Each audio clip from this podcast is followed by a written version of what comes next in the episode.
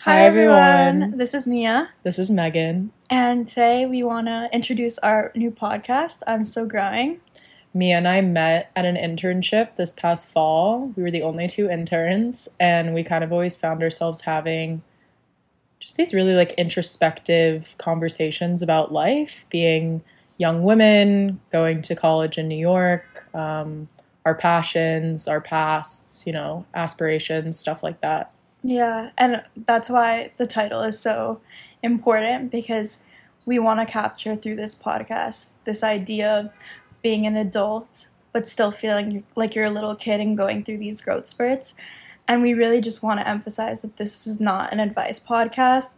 This is a we're still figuring it out podcast as we go along. So, yeah.